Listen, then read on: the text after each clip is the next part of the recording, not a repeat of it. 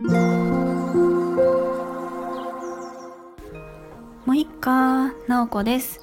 今日はレターをいただいているのでそのお返事をしたいと思います。レターは本当にこういただけるとすごく嬉しいなと思って何度も読み返してしまいます、えー、ありがとうございます。とちょっと読みたいと思います。はじめまして今日初めてラジオを見つけて北欧好きのフレーズに惹かれて聞かせてもらいました。私の自己紹介ですがアラフォー主婦です。5年間金融機関の仕事で OL をしていましたが結婚し子育てのため退職。その後10年近くほぼ専業主婦でしたが教員になってみたくなり大学時代にたまたま取っていた教員免許を生かして今年採用試験に挑戦しようと努力しているところです。ちなみに私も理系で科目は物理です。教職だったことやフィンランドが好きで4年前にフィンランドを旅行したことなど共通点が多かったのですごく親近感が湧きました。美術館や街のデザイン性の高さに感動しました。そして街の人の親切なところも大好きでまた行きたいなと思っています。教員採用試験を受けるにあたってのアドバイスなどいただけると嬉しいです。今後の配信も楽しみにしています。ということでありがとうございます。すごく嬉しいです。わあすごい。あのー、教職をとっていて理系であとはフィンランドも行ったことがあるってことで本当ですね。共通点が多くてすごく嬉しいです。いやフィンランドの話もしたくなっちゃいますけれども、えっと、採用試験を受けるにあたってのアドバイスをいただけると嬉しいですということで今日はこれに、えっと、返事をしたいと思うんですけれどもまずですね実は私あの教員採用試験を受けていないんですよね。そうなのでアドバイスっていうのがちょっとできないなと思ってそれが申し訳ないなと思っています。であのいわゆる共済っていうのは公立の先生になるための試験ですよね。実はですね私が働いていたのは公立ではなく私立なんですね、えー、でうんとまあ、なんで受けてないあのなんでその公立の教員採用試験を受けていないかというとですね実は私あの教職は大学時代に取っていたんですけれども実は教員になるつもりは全くなかったんですよね。でも教職の中には教育実習といってあの、まあ、大学4年生の時に3週間か4週間ぐらいその母校とかねあの教員免許を取る対象となる学校に行って、まあ、中学の中高の免許だったら中高どちらかに行くで実習をするっていう期間があるんですが私はその教育実習に行って教員になろうと決めた人なので大学4年生のもう本当に6月7月ぐらいにあ教員になろうって思ったんですね。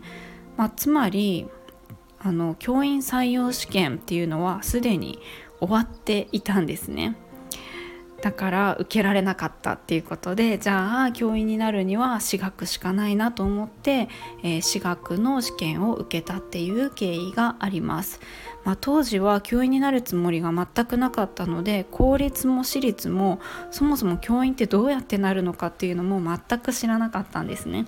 なのであの教育実習先でお世話になった先生にどうやったら教員になれるかっていうのを教えてもらうっていうところから、え私はスタートしたんです。なのでレターをくださってる方が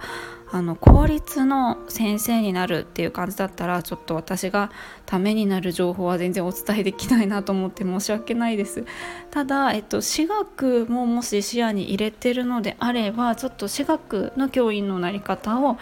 伝えしたいなと思います。えっと私学ってねまああの普通の企業の採用試験と同じような感じで私立だったらもうそれぞれ独立しているのでこの私学で働きたいっていうのにあったら会社の面接みたいにその学校に申し込んであの履歴書とかを送ってまあ、その学校独自で出している筆記試験だったりとか、えー、面接を受けてその学校で採用されるっていう形にはなるんですね。で、えっとまあ、それぞれの学校のホームページとかを見ると採用ページとかがあったりしてそこで、えっとまあ、自分のね持っている教科の、えっと、募集があるかっていうのは見れるんですが、えっと、それだとなかなかこう一個一個探していくって大変ですよね。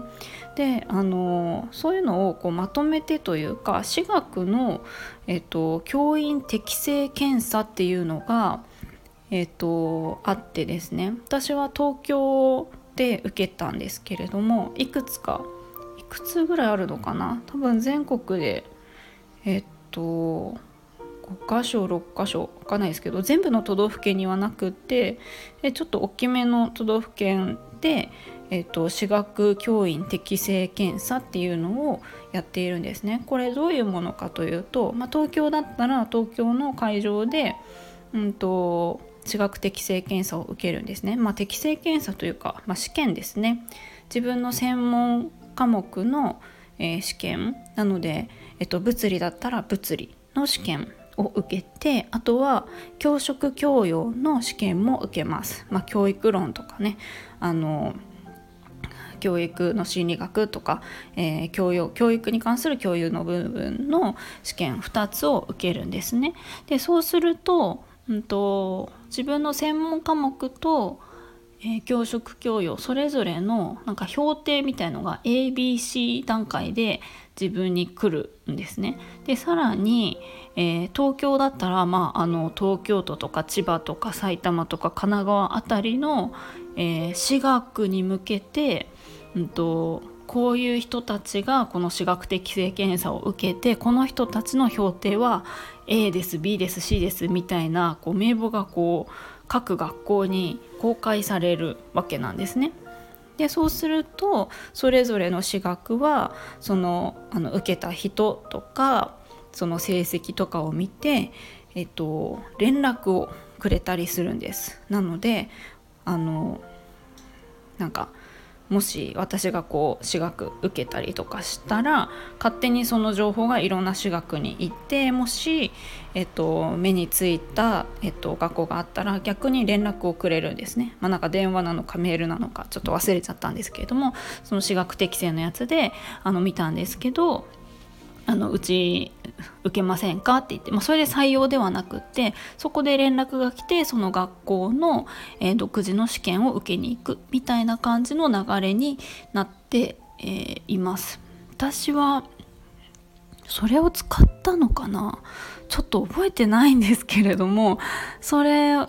受けた気がします。あ受けた気がしますというか受けました。受けて、まあ、それとあとはそれぞれの学校のホームページ見たりしながら、えー、採用試験を受けていったような感じだったと思います。なんかアドバイスになってないですねこれ。なり方。あの私学の教員へのなり方になっちゃいました。